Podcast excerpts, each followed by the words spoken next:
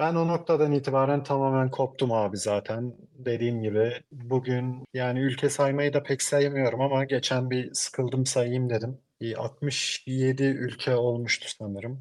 Seyahat ederek sadece bir tane sırt çantasıyla 5-10 parça kıyafet ama istediğim zaman, istediğim yerde, istediğim arkadaşlarımla istediğim şeyi yaparak yaşamaya başladım. İstediğim de buydu zaten. Nasıl seyahat ettin Ee, peki abi? Yani seyahat ederken bu süreçte e, senin yöntemin neydi? Seyahat ederken nelere dikkat ettin? İşte seyahat ederken kuş tüyü yastığım olmazsa olmaz mı dedin? Çünkü bir şekilde senin tanıdığım kadarıyla daha böyle minimalist yaşayan bir insansın.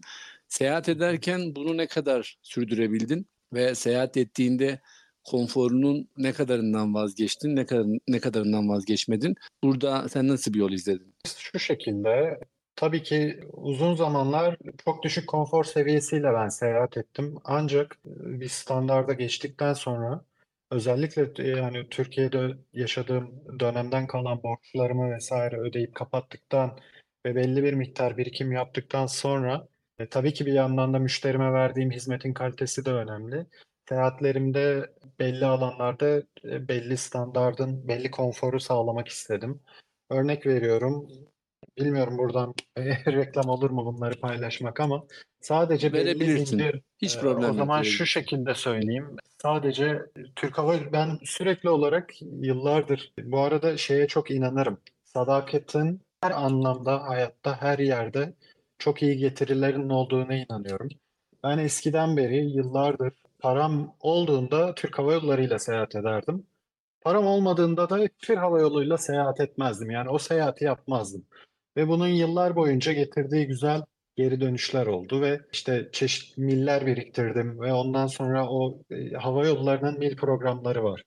Türk Hava Yolları Star Alliance e, zincirinin bir hava yolu ve burada biriktirdiğiniz miller ve statülerinizi tüm Star Alliance hava yollarında kullanabiliyorsunuz. Ee, ve benim belli aralıklarla yine Belçika'ya gidip gelmem zaten gerekiyordu.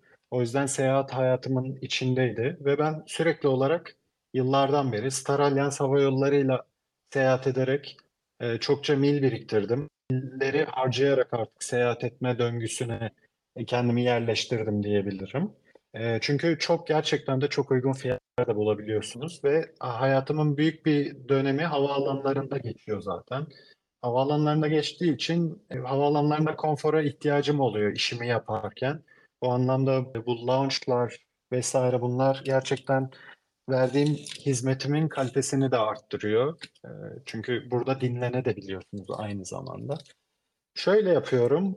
gideceğim yeri hala seçmiyorum. Gideceğim yer beni seçiyor. Örnek veriyorum. Şu an Brüksel'deyim. Nereye? Bir yere gitmek istiyorum. Burada bulunmak istemiyorum. Neresi burası? Açıyorum. E, nereye en ucuz bilet var? Direkt oraya gidiyorum. Te- Tek şey bu aslında. Her yerde çalışabilirim. Yeter ki internet bağlantım olsun. Gittiğim yerde de en azından temiz yatabileceğim bir yatağım olsun. Zaten genelde tek seyahat ediyorum. Bu arada tek seyahat etmek konusunda çokça ben de soru alıyorum. Aslında tek seyahat etmek, e, tek seyahat etmek değil. Asıl tek seyahat ettiğinizde çok daha sosyal olabiliyorsunuz. Zaten dediğim gibi çok minimal yaşıyorum. Her şeyi yapabilecek gücüm olsun istiyorum. Hiçbir eşyaya bel bağlamıyorum. Her yere en fazla e, 5-6 kilo ağırlığında bir tane sırt çantasıyla gidiyorum. Bu arada dünyanın en rahat, en rahat hissettiren şeyi biz yaklaşık 25 Haziran'da İstanbul'dan tamamen taşındık ve taşınırken eşyaları satıp eşyalardan kurtulma süreci falan abi eşyalar satıldı vesaire falan evi boşalttık. Emlakçıya anahtarı verdim ya. Bak o kadar bir hafiflik var ki üzerimde. Dedim ki yani yani bu ya. Bir tek valizlerimiz vardı. Onun dışında başka bir şey yoktu. Ve o dakikadan sonra artık evimiz dünya. Yani dijital gezginiz ve bir evimiz yok abi. Türkiye'den taşınırken insanlar şeyi soruyordu arkadaşlar nereye taşınıyorsun? Abi hiçbir yere taşınmıyoruz. Yani bir yer yok. E, Dayanılmaz bir hafifliği var böyle böyle sürekli işte ev faturalar işte kira o bu ya çok çok çok acayip süreçler ve sen öyle söyleyince şimdi kendimi ne kadar hafif hissettiğim geldi aklıma ve ondan bahsetmek istedim. çok çok dayanılmaz bir hafifliği var abi. Evet abi kesinlikle sana katılıyorum. Yani e, ihtiyacımız neyse o. Çünkü zaten e, toplum, etrafımızdakiler bize sürekli bir şeyler aşılıyor. İşte bir, şeyi almamızı, almazsak kendimizi eksik veya çirkin veya kötü veya negatif olan her neyse bunu hissetmemize sebep oluyor. Bunlardan etkilenmemek e, önemli bence. Çünkü ihtiyacımız olan çok az şey var. Ve hafiflediğinizde çok daha kolay oluyor her şey. Öyle yani Asya'nın her şehrinde herhalde her şehri diyorum affedersin e, vizesiz olarak gidilebilen her ülkesinde bayağı bir vakit geçirmişimdir yani en az 2-3 hafta olmak üzere. Bu arada Asya'da dışında çok büyük bölümdeki ülkelere biz Türk vatandaşları olarak Türk pasaportuyla bayağı rahat gidebiliyoruz. evet abi aslında e, biraz daha en sonda sana bunları bahsetmek istiyordum. Bunlarla ilgili bazı düşüncelerim var. Arkadaşlarla paylaşmak isterim. Katılırlar katılmazlar ama paylaşmak isterim. Tabii onları mutlaka Evet. duymak isteyeceğim senden. Şununla ilgili bir soru sormak istiyorum. Gittiğin ülkelerdeki beslenmeyle ilgili durumda ne yaptın abi? Yani ben her şeyi yerim mi yoksa çünkü şimdi biz İstanbul'dayken eşimle birlikte bir düzenimiz var. İşte belirli oranda şu yemeği yapıyoruz, işte şunu yiyoruz, spora gidiyoruz. Mesela bir bir beslenme düzeni var. Ama o Türkiye'deyken mesela şu an Meksika'ya geldik. O düzen biraz kaydı. Asya'ya gideceğiz. O dü- düzen biraz daha kayacak. Sen burada nasıl o dengeyi sağlıyorsun? Burada beslenme, spor, bu düzeni, bu e, çerçeveyi nasıl oluşturuyorsun abi? Evet abi aslında buluyorsun ya. Yani e, ben be- ne yediğime dikkat eden biriyim genel olarak. Çünkü dediğim gibi maraton koşuyorum. Arazi sporlarıyla ilgileniyorum. E, bisiklet biniyorum vesaire. O yüzden e, beslenmeme dikkat ediyorum. Ya ben, hiçbir yerde hiçbir sıkıntı yaşamadım. Bir tek yani ha- herhalde hayatımda aklıma gelen Endonezya'da e, Bali Belly diye bir hastalık vardır. Her Bali'ye giden ee, orada bir musluk suyu içerse ondan dolayı böyle 2-3 gün Bali Belly diyorlar hatta aratabilir arkadaşlar. Ne oluyor Ee, abi? abi böyle de- değişik bir zehirlenme hissi yani öyle bir şey ki hani bir anda böyle zehirleniyorsun ama bir anda da geçiyor. Öyle bir e, zehirlenme bir hastalık yani. Bir anda seni çok feci hasta ediyor ama e, işte detay vermeyeyim sonra hemen de geçiyor yani. Öyle. Ben hiç sorun yaşamadım ya. Ya buluyorsun her yerde. Çünkü dü- dünya artık çok iç içe geçmiş durumda. Her yerde her şey var. Sağlıklı beslenmek istersen onu da bulursun. E, fast food zaten her yerde var. Yani bence o en kolay şey. Halledilecek şey. Harika çünkü Öyle. benim düşündüğüm beslenmeyle ilgili durum yani ben de çok yağlı, soslu yani soslu belki okey çünkü mesela şu an Meksika'dayım. Buradaki kültür, mutfak sosa bir şekilde kendini e, dayandırmış diyeyim. Yani çünkü bir yemek var mesela yeşil sos koyduğunda abi o yemek farklı oluyor. Yemeğin adı değişiyor. Kırmızı sos koyuyorsun. Yemek bambaşka bir şey oluyor. O yüzden sosa okeyim ama çok böyle yağlı, çok e, şekerli ekmek vesaire falan ben de sevmiyorum. O yüzden nasıl bir denge sağlayacağım onu e, bir şekilde bulmaya çalışıyorum. Biz de işte Asya'ya gideceğiz. Asya'daki yemekleri araştırıyorum falan. Asya'da bu arada e, Balili bir Endonezyalı bir hanımefendiyle evli bir arkadaşım var. Burak İsa Erdem YouTube'da içerik hazırlıyordu. Onunla tanıştım. Onun profilinden falan da böyle Asya yemeklerini görüyorum. Biraz böyle e, sokak yemekleri kirli abi sanki böyle yağlı falan böyle böyle bir ortam varmış gibi. Bilmiyorum nasıl Abi işte muhafaza edeceğim. dediğim gibi yine en sonda bahsedeceğim. Medya etkisi. Ya her yerde her şey bulunuyor. Çünkü bize Hmm. gösterilenlerle orada olanlar aslında her zaman aynı şey olmuyor. Yani medyanın ben çok büyük bir aldatıcı olduğunu düşünüyorum bu anlamda. Yani biraz o kuralları, o zincirleri kırmak lazım. Gittiğinde hallediyorsun ya. Orada da sonuçta Endonezya dediğin yerde kaç milyon tane insan yaşıyor. Onlar yaşıyorsa kaç her gün kaç bin tane turist gidiyor. Onlar ne yiyorsa biz de onu yeriz yani. Sonuçta insanız. Ya öyle çok ben bu anlamda şeylere çok takılmamak gerektiğini düşünüyorum. Ha- Halloluyor bir şekilde. Bu bulunuyor. bir yani. korku Her olabiliyor bu arada. Yani dinleyicilerimiz arasından seyahat etmekle ilgili belki hiç seyahate çıkmamış dijital göçebelik hayali olan insanlara belki bir cevap olabilir senin bu söylemin. Korkmayın dediğin gibi e, bir şekilde orada bul- bulabiliyorsunuz. Yani galiba insanlar ve genel olarak internetten izlediklerimizden influence oluyoruz. Hani o ülkeyle ilgili bir video izlediğimizde evet bu video o ülke abi falan diye bunu söylemiş olman harika. Buradan şunu çıkartabiliyoruz abi demek ki seyahat etmek isteyen insanların önünde nasıl yiyeceğim, nasıl kalacağım, nasıl işte geçineceğim, oradaki yemek ve kalma süreçleri temiz midir, kirli midir falan. Çünkü Hindistan'la ilgili acayip videolar görüyor insanlar ve diyorsun ki abi eğer sokak yemeği böyleyse ve ben karnımı bu şekilde doyuracaksam ben gitmiyorum falan diye bir algı oluşabiliyor. Buradan o insanlara söylemiş olalım, o dinleyicilerimize söylemiş olalım. Korkmayın. Hatta sen söyle. Buradan onlara o korkularını elimine etmek için, geçiştirmek için ne söylemek istersin abi? Zaten söyledin Evet abi. söyleyeceğini ama bir kez daha üzerine değinmiş olalım. Evet abi. Bir tane örnek üzerinden gideyim. Hindistan'da Tamil Nadu eyaletinin hemen üzerinde Pondicherry'den yaklaşık e, kaç 3000 kilometre olması lazım.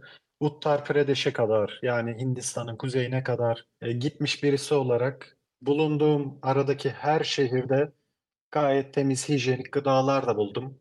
Ama dediğiniz gibi tamamen o sokak yemekleri o gerçek mi gerçek ama Temiz bir şey istiyorsan bulabiliyorsun. Şişede su istiyorsan her yerde bulabiliyorsun. Yani şişelenmiş su var, paketlenmiş gıda var. Yani bulunuyor her yerde. E, dediğim gibi medya etkisi, Türkiye'yi de farklı ülkelerde e, özellikle farklı ülkelerin medyalarında çok kötü gösterebiliyorlar. Çok yani o ama aslında Türkiye o anlamda o şekilde bir yer o an olmayabiliyor. Yani tamamen dünyada bence medyaların etkisiyle alakalı. Yani onu bir kırıp gittiğinde aslında oranın öyle olmadığını anlıyorsun. Cesaretinizi toplayın, yola çıkın. Eğer Evet. öyle bir düşünceniz varsa buradan bunu çıkartmış oluyoruz. Bu tavsiyen için teşekkürler. Bu arada tekrar ortalara veya başa dönmek gerekirse bir soru soracağım. Bu soruyla ilgili senin düşünce yapın ve senin bir şekilde kafa yapını öğrenmek istiyorum abi. Tabii ki Bekir. Bugün bir hafıza kaybı yaşadın ve bildiğin her şeyi unuttun. Ne yaparsın? Hayata neyle başlarsın? Hangi işi seçersin? Nasıl bir yol izlersin? Bu sorunun cevabından dinleyicilerimiz belki şu an dijital göçebelik hayaline ulaşmak, dijital göçebelik hayalini kuran insanlar için belki bir dal, bir tutunma, bir çıkış noktası olur diye senin bakış açını merak ediyorum abi. Abi çok güzel bir konuya e, parmak bastın. E, bununla bağlantılı olarak iki dakikalık bir anım var. Onu anlatarak başlayabilir miyim? Lütfen. E, yıllardır e, çok yere gittim ve gittiğim yerlerde güzel fotoğraflar çekerdim. E, ve bunları küçük bir hard diskim vardı. E, o hard diskte depolardım. Sadece orada depolardım çünkü telefonumda yetmezdi yani. Ve onları ileride bakarım ederim diye e, saklıyordum. Ve ben bu hard diski e, kaybettim abi. Kaybettiğimde bu anlamda benim geçmişteki seyahatlerime dair neredeyse tüm veriler gitti. Yani oradaki hikayelerime dair. Çok sosyal medya insanı da değilim bu arada. Hiçbir şey genelde paylaşmam, etmem ama biriktiririm ileride bir şekilde işte sevdiklerimle vesaire paylaşırım diye. Yani böyle gittiğim yerlerden çok az fotoğraflarım kaldı. Ondan sonra dedim ki ya zaten gerçekten de önemli olan şey o ana odaklanmak, oraya odaklanmak, o yaşadığım deneyime odaklanmak. Şu an sadece gittiğim yerlerde aslında hiçbir şu anda hafıza geçmişe dair çok az şey var. Pasaport mühürlerim, uçak biletlerim ve bir iki tane fotoğraf kaldı aslında. Gittiğim yerlerde de çok fotoğraf çekmiyorum. Sadece orayı yaşıyorum. Ve çok güzel oldu aslında bir yandan da. Yani dediğim gibi kötü bir olay gibi ama şu an mesela gezme deneyimimin şekli değişti. Çünkü gidip o fotoğraf çekmek için kaybettiğim zamanlarda ben şu an orayı yaşıyorum. O insanları yaşıyorum. O doğayı, o şehirleri, sokakları, yemekleri yaşıyorum. Çok daha güzel oldu. Bu anlamda belki bunu da önerebilirim. Hafıza kaybı derken şunu yapardım. Kesinlikle dünyanın ihtiyacı olan ve gelecek vaat eden yetenekler geliştirmeye başlardım bugünden itibaren. Bu birincisi. İkincisi belki bunu söylemek biraz erken olabilir ama artık dünyanın büyük teknoloji şirketleri üniversite mezunu olup olmamanızın hiçbir önemi yok. Yani üniversite mezunu olmadan yani bu belki bizim için geçerli olmayabilir ama bir Amerikan vatandaşıysanız, Amerika'da yaşıyorsanız bütün teknoloji devleri artık yeteneklerinize, bildiğiniz bilgiye, örneğin Tesla, Tesla yani tam bir örnek olmasın, genel olarak söyleyebilirim. Neural e, Networks üzerinden şey, e, Neural Networks üzerinden bir iş yapacaksa, bununla ilgili bir proje açacaksa Türkçesini bulmaya çalıştım da aklıma gelmedi. Sinir ağları. Sinir ağları hakkında uzmanlaşmış birini arıyor ve sadece bunu arıyor. Sizin üniversite, lise ne mezunu olduğunuzu önemli değil. Başvurabiliyorsunuz. Kendimi tamamen bu yeteneklerde geliştirdim ve dediğim gibi yine mekan, zaman bağımsız çalışabileceğim iş modelleri tasarlayarak hayatıma, yoluma devam ederdim. Çünkü e, bazı şeylerde çok gereksiz vakitler kaybettiğimi düşünüyorum geçmişe dair. Ama tabii ki bu da bizim şartlarımızda böyle oldu. Neresinden dönersek yönlendirebilirsek kârdır diye düşünüyorum. Harika abi. Teşekkür ederim cevabın için. Rica Sıfırdan ederim. başlayanlar için belki bir şekilde bir çıkış noktası Evet. olur. Evet. İnternetten satabileceğiniz bir yetenek geliştirin. En hızlı paraya dönüştürebileceğiniz. Çünkü sonuçta seyahatle ilgili konfor minimumda tutulabilir ama önemli olan dediğin gibi gittiğin ülkedeki o etraftaki kültürü deneyimlemek. Dışarıda ne kadar insan tanıdın, o kültürle ilgili ne kadar şey öğrendin. Sana mesela bugün hiç kimse şeyi sormuyor. Ben mesela sana şeyi sormuyorum abi. Mesela Bali'ye gittiğinde kaldığın oda nasıldı abi? Nasıl bir otelde kaldın? Çok iyi miydi? Hayır. Ne- kadar değişik kültürde insanlarla tanıştın ve ne kadar farklı kültürlerle tanıştın? Asıl zenginliğin bu olduğunu düşünüyorum ve bir şekilde konforun minimumda tutulduğunda gidil- gidilen ülkede bir şekilde sadece galiba burada en büyük masraf uçak bileti diye düşünüyorum. Onun dışında dijital bir yetenek geliştirip uçak bileti paranızı biriktiriyorsunuz. Ondan sonra hop gittiğiniz, hedeflediğiniz ülkeye gidiyorsunuz. Eğer bu podcast'ten sonra böyle bir karar alırsanız lütfen bana sosyal medya hesaplarımdan ulaşıp deyin ki böyle böyle bir karar aldım. E, Bunu belki paylaşmayı, e, belki bir şekilde buna ortak olmayı çok isterim. Çok inanılmaz keyifli olur benim için. Volkan, abi bu seyahatlerinden öğrendiğin sonuçta 67 ülke civarında bir gezin olmuş. Bu seyahatlerindeki öğrendiğin bir şekilde bir bilgi birikim var. Dinleyicilerimize tavsiye ya da böyle e, hap bilgi niteliğinde e, var mı aklında bir şeyler söyleyebileceğin? Şunlara şunlara dikkat edin veya bir şekilde ben bunları bunları yaşadım. Böyle bir şey var mı? E, birkaç tavsiye söyleyebileceğin bir şey. Tabii ki. Ee, kısaca şu şekilde özetleyebilirim. Ee, arkadaşlar aslında anlatılan her şeyin bir de görünmeyen yüzü var. Size güzellenen şeylerin bir yandan da her zaman arkasında bir zorluğunun, sıkıntılarının olduğunu unutmayın derim. Örnek veriyorum. Ben şu an bu podcast'te işte seyahat etmek, çalışmak, gitmek, gelmek vesaire kulağa güzel gelebilir ama bunun yanında bunun zorlukları da var. Seyahat etmek kolay bir şey değil, yorucu en başta ve konfor seviyenizi gerçekten de düşürmeniz gerekiyor. E, özellikle ka- yani çok da gelişmemiş ülkelerde seyahat ediyorsanız, örneğin e, Pakistan'daki deneyimimden bahsettim ya da Hindistan'daki ya da e, Fas'taki vesaire. Buralarda artık çok daha fazla bir, bu bir seyahatten çok sürekli tetikte olmanızı gerektiren bir yolculuk haline geliyor. Çünkü e, kolay değil hani ya bir pasaportunuzu kaybetseniz ya da bir paranızı kaybetseniz vesaire bir sürü işlemle uğraşmak zorunda kalacaksınız ve bunları da yaşadım. Ama bunların hepsi size uzun vadede çok güzel öğretici, kendiniz geliştirdiğiniz deneyimler haline geliyor. Birçok şey yaşadım. Fas'ta bıçaklı e, bir saldırı yaşadım mesela. Bunun sonucunda e, mahkemeye çıktım ve e, birçok şey yaşadım ama bugün bu deneyimi gerçekten kendime öğretici bir deneyim olarak alıyorum. Ee, bunun dışında uzaktan gözümüze korkutucu ya da zor gibi gelen şeyler aslında yanına yaklaştıkça pek de öyle değil. Bunu göz önünde bulundurabilirsiniz. Yani gerçekten bize söylenenlerle orada olan aynı şey mi? İnanmalı mıyız buna? Bence bunu bir düşünmek gerekiyor. Ee, bir konuyu çok özellikle üstüne basmak istiyorum. Seyahatle ilgili risk analizi. Şimdi şeyi çok iyi farkındayım. Evet, para çok önemli bir faktör seyahatte. Birçok insan çok düşük bütçeyle yola çıkıyor. Ama şunu kesinlikle iyi analiz edin. O seyahatiniz sırasında Allah korusun başınıza bir şey geldiğinde, bir sorun yaşadığınızda, bir şey olduğunda ve ülkenize gelmek istediğinizde, buna ihtiyaç duyduğunuzda bunu kol, bunu yapabilecek maddi gücünüzün olmasını ben çok önemsiyorum.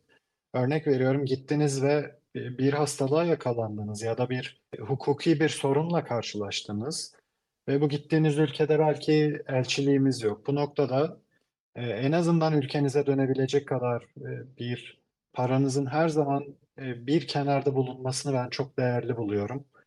E, bu anlamda yoksa ucuza bir seyahat yapayım derken çok büyük külfetlere sebep olabilir bu.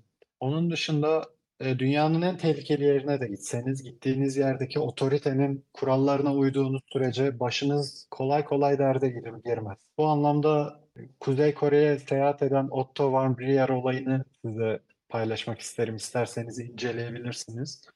Kuzey Kore bildiğiniz üzere dünyadaki en e, sert rejimlerden bir tanesinin olduğu bir ülke ve bugün turistik olarak Kuzey Kore'ye gidebiliyoruz. Ancak bu genç arkadaşımız e, seyahati sırasında Kuzey Kore'de bir otelde konaklarken e, girmemesi gereken bir otel kadın, katında bir propaganda metnini alıp ülkesine götürmeye çalışıyor. Ancak e, bunun bir suç olduğunu bilmesine rağmen ve bunun sonucunda çok ciddi yaptırımlarla karşılaşıyor. E, bununla ilgili birçok belgesel var, izleyebilirsiniz.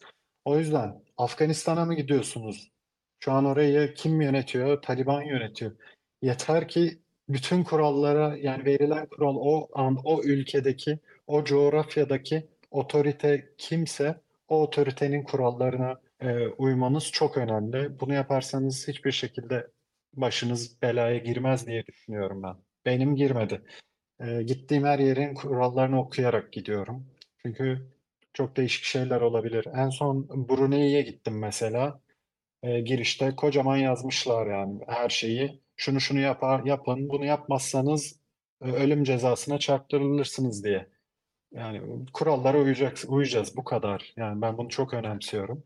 Bu bir yandan da kimliğimizin e, itibarı açısından da önemli. Yurt dışında siz bir yanlış yaptığınızda aslında e, siz yapmıyorsunuz. Bir Türk yapmış oluyor. Türk pasaportuna sahip olan birisi yapmış oluyor ve o bir yerlerde bir e, kayıtlara giriyor. O yüzden bunu değerli buluyorum. Dünyanın her yerinde medyalar toplumu belli bir düşünce kalıbına inandırmaya çalışıyor. Bundan bahsettik aslında. Ve zaman geri döndürülemeyen tek kaynak. Doğuyoruz, büyüyoruz, yaşlanıyoruz ve ölüyoruz ve sadece ileriye doğru akıyor. Bu nedenle zamanı, özellikle gençlik enerjisini çok iyi değerlendirmeyi değerli buluyorum. Enerjiniz varken, gücünüz varken gerçekten doğru kaynaklar üzerinde çalışırsanız bunun e, 30-40-50'li yaşlarda karşılığı olur diye düşünüyorum.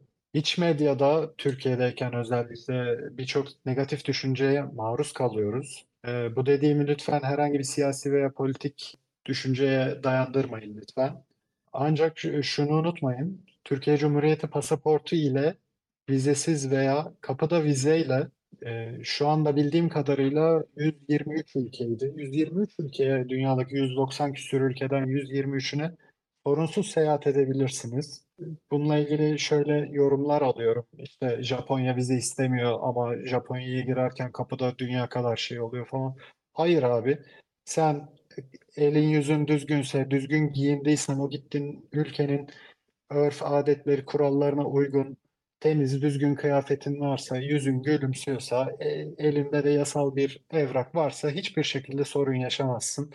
En fazla bir iki tane soru da sorar, sorsun. O da onun ülkesine girerken yap, yapılması gereken bir şey yani. Ama e, olay sende bitiyor tamamen. Yani bunun dışında Güneydoğu Bu Asya'da arada mesela bir şey eklemek ki. istiyorum. Türk pasaportu ile ilgili hangi ülkelere gidip hangi ülkelere gidemeyeceğimizi İngilizcesi pasaport index e, kodlayarak söylüyorum. Buraya girip map dünya haritasını gör, görüyorsunuz. Gidebileceğimiz ülkeler yeşil, işte sarı, ma- mavi galiba bir de kırmızı var. E, kırmızı vize almamız gerekiyor. İşte diğerlerinin anlamları var. Lütfen buraya bakın. Pasaport English olarak Pasaport Index diye bir site var. Benim de hatırladığım kadarıyla 120 küsür civarı ülkeye gidebiliyoruz. Bu anlamda küçümsemeyin. Evet Avrupa kısmına biraz zorlu olabilir ama dünyanın diğer ülkeleri işte Afrika, Asya vesaire falan çok rahat bir şekilde gidebiliyoruz. Lütfen oraya bakın diye küçük bir not eklemiş olayım. Evet abi kesinlikle katılıyorum. Ee, Schengen, ABD, e, İngiltere ve belli İngiliz sömürgesi eski o ülkelerden işte kalan yani eski derken Kanada, Avustralya, Yeni Zelanda gibi ülkeler dışında her yere gerçekten de sorunsuz bir şekilde seyahat edebiliyoruz. Şimdi mesela Hindistan vize istiyor ama Hindistan vizesini bir Schengen vizesiyle karşılaştırmayalım. Hindistan elçiliğine gittiğinde bir günde sana o vizeyi veriyor zaten. Çok kolay bir vize. Ee, o yüzden örneğin Güneydoğu Asya'da Vietnam e, ve Papua Yeni Gine'ydi galiba. Bel- belki bir iki tane daha küçük ülke vardı. Onlar dışında kimse vize istemez sizden. Ee, her yere kolayca gidebiliyorsunuz. Aa, Genel olarak Asya'da da e, herhalde yaşadıklarım arasında e, benim gitmek isteyip gidemediğim Bhutan, Myanmar ve Çin anakarası. Çin'de de Hong Kong ve Macao'ya gidebiliyoruz ama Çin anakarasına gidemiyoruz. Bunun dışında her yere ya 123 tane ülke var. Ben Belçika'da şu anda çalışıyorum ama hiçbir şekilde Belçika pasaportunu da kovalamıyorum açıkçası.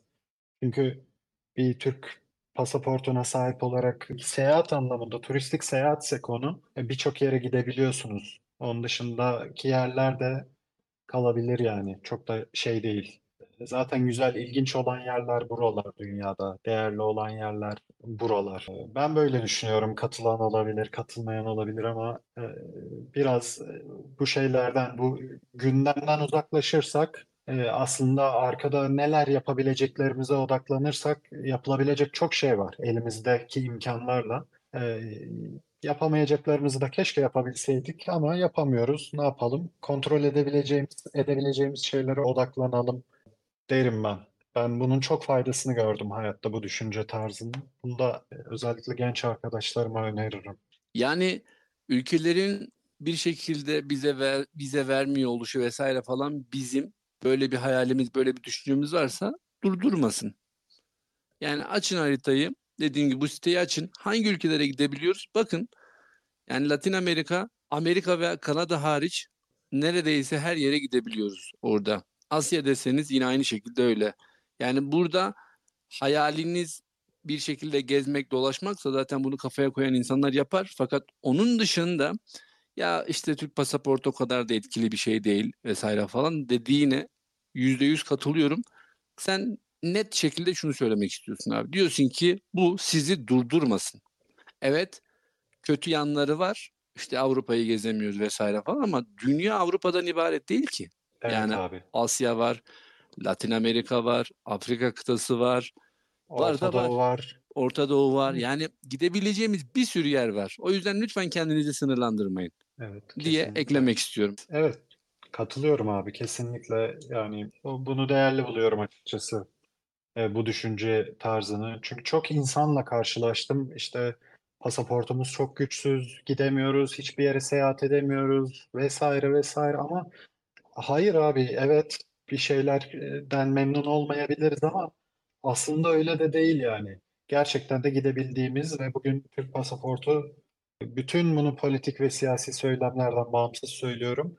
Dünyadaki en güçlü şu anda bildiğim kadarıyla 51. pasaport. 196 ülke arasında 51. ve gidemediğimiz ana yerler Schengen, ABD, İngiltere ve o belli işte Kanada, Avustralya, Yeni Zelanda dışında her yere kolayca gidersiniz.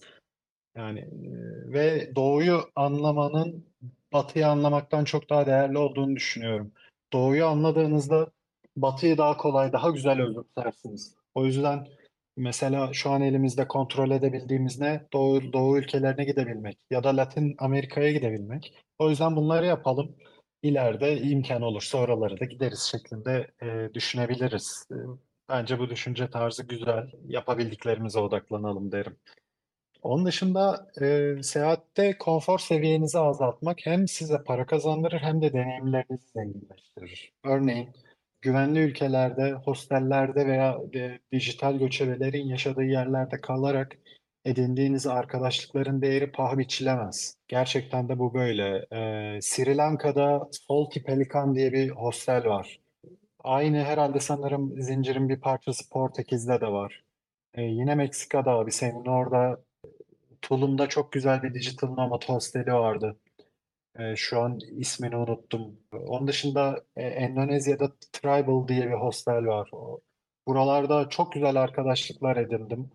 Çok güzel deneyimler kazandım. Hatta iş ilişkileri bile kurdum. Bu deneyimler gerçekten bir dediğim baştaki konuya geliyorum. Şimdi bir, beyaz yaka hayatı olarak plazada tanıştığım 5-6 kişiyle oturup dedikodu yapmak mı yoksa bir yandan böyle bir hayat yaşayıp bu kadar uluslararası bir ortamda farklı insanlar tanıyıp onlardan bir şeyler öğrenip hem bir iki kelime sohbet etmek mi? Kesinlikle ikincisini tercih ederim. Çok faydasını görürsünüz.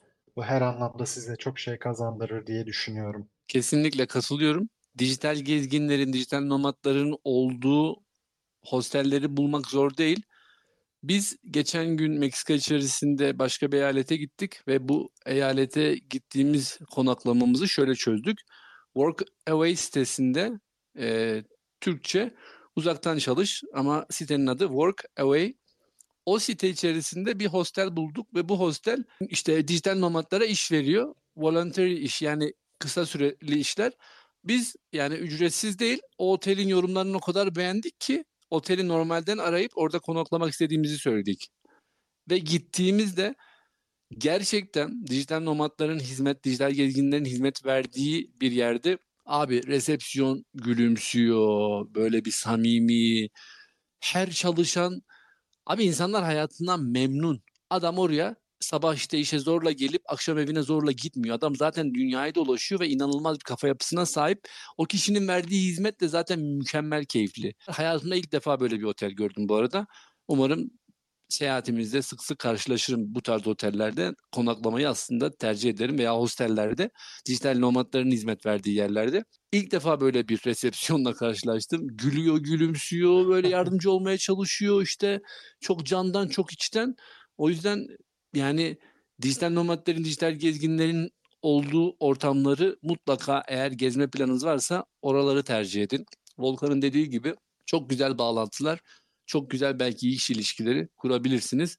O insanların bulunduğu ortamlarda bulunarak, o hostellerde kalarak, o mekanlarda takılarak yani daha çok o insanlar civarında olduğunuzda çok çok iyi, çok çok güzel insanlarla tanışabiliyorsunuz. Tabii ki abi dediğin gibi aslında. Yani o insanlar da çünkü dünyada senin vizyonunda olan insanlar. O da kendi ülkesinden çıkmış, oraya gelmiş. Ee, senin gibi düşünüyor aynı. Ama senden farklı bir dil konuşuyor. Ee, senden farklı bir kültürden ya da dinden ya da politik görüşten ya da her ne olursa olsun bir yerden gelmiş ama aynı vizyona sahipsin. Bu çok değerli. Hayatta aynı vizyona sahip olan insanların e, paylaşımlarını aslında yarattığı şeyleri çok değerli buluyorum. E, bu arkadaşlık ilişkisinde de, kız arkadaş erkek arkadaş ilişkisinde de, iş ilişkisinde de çok değerli olduğunu düşünüyorum. Aynı vizyon, benzer vizyona sahip olmanın. Bunun dışında bir konuya daha, e, aslında iki konuya daha yer vermek isterim. Seyahat sırasında Yine ülkemizle ilgili bir şey yani tabii ki hepimizin yaşadığı belli şeyler var ama bunun dışında ülkemizle ilgili çok güzel şeylerin ben olduğunu düşünüyorum. Elçilik ve konsolosluklarımız abi dünyada gerçekten de çok iyi çalıştıklarını düşünüyorum. Acil durumlarda e, özellikle çok çok e, zor durumlarda ben bazı problemlerimi elçilik ve konsolosluklarımıza ulaşarak çok kolay bir şekilde çözümledim. Ee, çok zor durumda kaldığım bazı senaryolar oldu. Özellikle üç tane senaryo. Biri Pakistan, Karachi'de, Bir tanesi Laos'ta, bir tanesi de Fas, Marrakeş'te. Ve buralarda gerekli konsolosluk yetkililerimize buradan da e, teşekkür ediyorum. Gerçekten de acil durumlarda çok iyi çalışan bir elçilik ağımız var. E, üç problem yaşadım. Üçü de çok güzel çözüldü. Umarım başka yaşamam. E, bu anlamda elçilik ve konsolosluklarımızın seyahat etmeden önce telefon numarasını, adresini cebinizin bir kenarına yazıp koyarsanız e, nerede ne zaman lazım olacağı belli olmaz. E, gerçekten de diplomatik anlamda özellikle bu saydığımız ülkelerde çok çok çok iyi çalışıyorlar. Hatta bir olay yaşadım. E, Bu Laos'taydı. Yanımda bir tane Belçikalı, bir tane Alman, bir tane de Polonyalı vardı. Ee, o kişiler elçiliklerine o senaryoda ulaşamadılar. Onlar da kendi elçiliklerini aradılar. Ee, bir tek ben ulaşabildim ve benim sorunum çözüldü. O kişiler de sonradan e, hep birlikte hallettik, çözdük ama benim elçiliğim cevap verdi ve bu harika bir şeydi. Ülkenizden e, kilometrelerce uzaktayken e, kendi dilinizi konuşan, pasaportunuza anlamında sizin arkanızda durabilen birilerinin olması özellikle sorun yaşadığınız durumlarda çok iyi olabiliyor. Bu arada konsolosluklarla ilgili ben iyi bir deneyim yaşamadım açıkçası Meksika'da. E, Galiba ülke ülke değişiyor. O yüzden biraz da içinde bulunduğumuz ülkenin konsolosluğunun iyi çalışıp çalışmamasıyla ilgiliydi. Çünkü ben Meksika'da hiç iyi bir deneyim yaşamadım abi isyan ettim. E, Bir hanımefendi çıktı Türk e, hamileydi. Gözlerini devire devire konuşuyordu benden hadi hadi git falan diye. Pandemi önlemleri gereği içeri de almıyorlardı ve hani hiç böyle bana yardımcı olma vesaire falan e, bir şey böyle hani hadi hadi falan git böyle işte mail at halbuki ben iki gün öncesinde mail atmışım konuşmuşum falan böyle her hı.